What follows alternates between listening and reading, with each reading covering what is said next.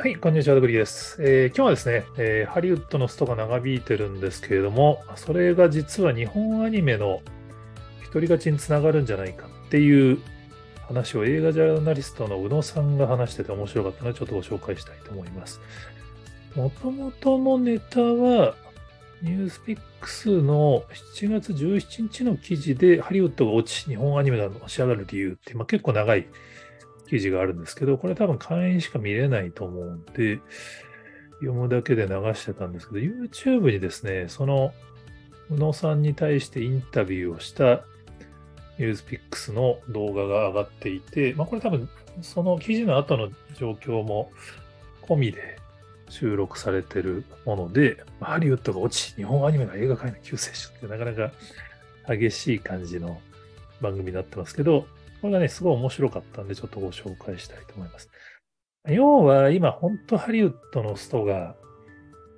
すごいことになりそうなんですよね。ちょっと多分まだ今も続いてると思うんですけど、関係者によると下手したら年内続くんじゃないかみたいな見方もあるらしくて、結局、その、まあ、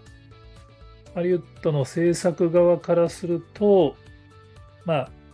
AI が出てきたことに対するあの反発とかいろんな文脈があって、今、ガチのストライキだったんですよね。まあ、日本人からすると、そのこう、お客さんに迷惑かけてまでストライキすんのって思う方多いと思うんですけど、欧米は本当に本気でやるんですよね。やっぱ労働者の権利を守るっていうのを、本当に染みついてるからだと思うんですけど、まあ、全然関係ないです。僕、あの、フランスに旅行に行った時に、ベルサイユ宮殿に行ったら、行列してたら、なんか急にみんなが解散しだしたんで、なんだって聞いたら、今日はストライキで開かないらしいっていうことになって、日本からわざわざ来てんのにみたいな話なんですけど、ま、向こうは本当にそうなんですね。もうストライキをやるって決めたらやるって。まあ、別にそのお客さんが迷惑しようとも関係ないと当たり前ですよね。まあ、それを、それがこう経営陣に対してこう圧力になることによって労働者の待遇が改善されるって話なんで、まあ、ハリウッドの現場もやっぱり今の状況に相当問題意識を持ってるようで、まあ、それに対するまあ、問題提起でストをやっまあ、その結果、ミッションインポッシブルも撮影延期だわ、スパイダーマンのスパイダーバースの続編も公開時期が未定になるわっていう。このね、三部作でとか、その続きもので、その、後ろ伸びるの本当やめてほしいんですけどね、せっかく映画館で両方見に行ったのに、マジか当分見れないのかみたいな話なんですけど、まあまあね、あの、現場の人は大変だからもしょうがないって話なんですけど、で、宇野さんの見立ての面白いのが、まあ、やっぱそのハリウッドがこうやってそのストライキになることによって、実はだから年内、今年のハリウッドはもう完全に活動停止するんですよね。そうすると、来年公開される映画が、ハリウッドの映画がなくなっちゃうんじゃないかっていう。そうすると映画館としては当然何かを流さなくちゃいけなくなるんで、日本のアニメとか、それこそ実写映画にもチャンスあるんじゃないかみたいな話ですね。まあその、あ、そんな風が吹けばおケアが儲かるみたいにうまくいくんですかみたいな話はあるんですけど、でも実際にコロナ禍の最中にそのコロナで公開が止まってしまった映画とかがいろいろあった結果、鬼滅の刃が全米の興行収入1位になったりとか、ドラゴンボールも確か2位になったりしてるんですよね。だからこれは結局そのライバルが少ないから、自然と選ばれやすくなる。で、宇野さんの話ですげえ面白いなと思ったのは、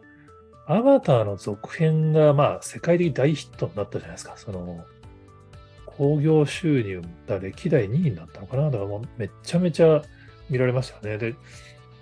まあ僕、これはこの、やっぱ青いこの人間に対する日本人はやっぱちょっと気持ち悪いと思っちゃうから流行らないんだっていうちょっと仮説を持ってたんですけど、宇野さんの視点からするとそれだけではなくって、実はこの時期に世界で公開されてた対策がこれしかなかったってことらしいんですよね。っていうのもあったんじゃないかという。日本では、すずめの戸締まりとか、ザ・ファースト・スラムダンクとか、アニメの対策が同時期に公開されてて、まあ、アバターは全く 僕は見に行きましたけど、まあ、多分もう全然日本ではほぼ話題にならなくて、そんな世界の興行収入行くみたいな感じの展開でしたけど、だ日本へはライバルがいたんで、競争が働いたんだと。海外で働かなかったから、みんなこれを見に行くしかなかったからこんなになったんだっていう見立てで。ちょっと面白いですよね。だからその、まあ、映画の興行収入っていうと、どうしてもその興行収入単体であの作品を比較しがちですけど、結局テレビの視聴率と同じで、裏番組とか裏の映画が何があるかで、結局そのタイミングでどれぐらい映画を回せるかによっても実はかなり変わるんですよね。まあ、象徴的なのがカメラを止めるので、カメ止めがあの年にその単館上映2巻から始まったのに最終的に300巻で上映されたのは、まあ、実は夏休みの目玉になるはずだった天気の子かな？が思ったよりも興行収入がいかなかった。結果、映画館側が実はその上映感が空いてしまったんで、そこにうまいこと金止めが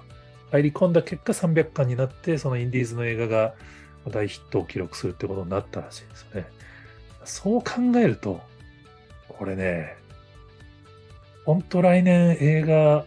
予定されてるものが今ガンガンなくなってる多分コロナ禍と同じようななんもないみたいになると思うんですよね。これ日本のコンテンツチャンスだと思います。当然日本だけじゃなくてインドとか韓国とかそのハリウッド以外みんなにチャンスがあるんですけど、今ちょうど日本のアニメ世界的に流れ来てますからね。これはね、ちょっと来年、今年来年にかけて本当このアニメーションの中での日本アニメの位置づけどころか、コンテンツ全体における日本のコンテンツの位置づけが変わるっていう、まあ、夜遊びがね、もうあの世界でも注目されてたりみたいなのありますけど、すげえ、こう、歴史の分岐点になりそうだなっていうのをちょっと思ったのでご紹介です。まあちょっと僕が 国杉者杉者なんで、まあ、ちょっと期待しすぎかもしれませんけど、まあこういうふうにこの時思ったよっていうのをちょっと記録しておこうと思ってご紹介でした。えー、他にもこんな話知ってますよって方がおられましたら、えー、ぜひコメントやツイートで教えていただけると幸いです。今日もありがとうございます。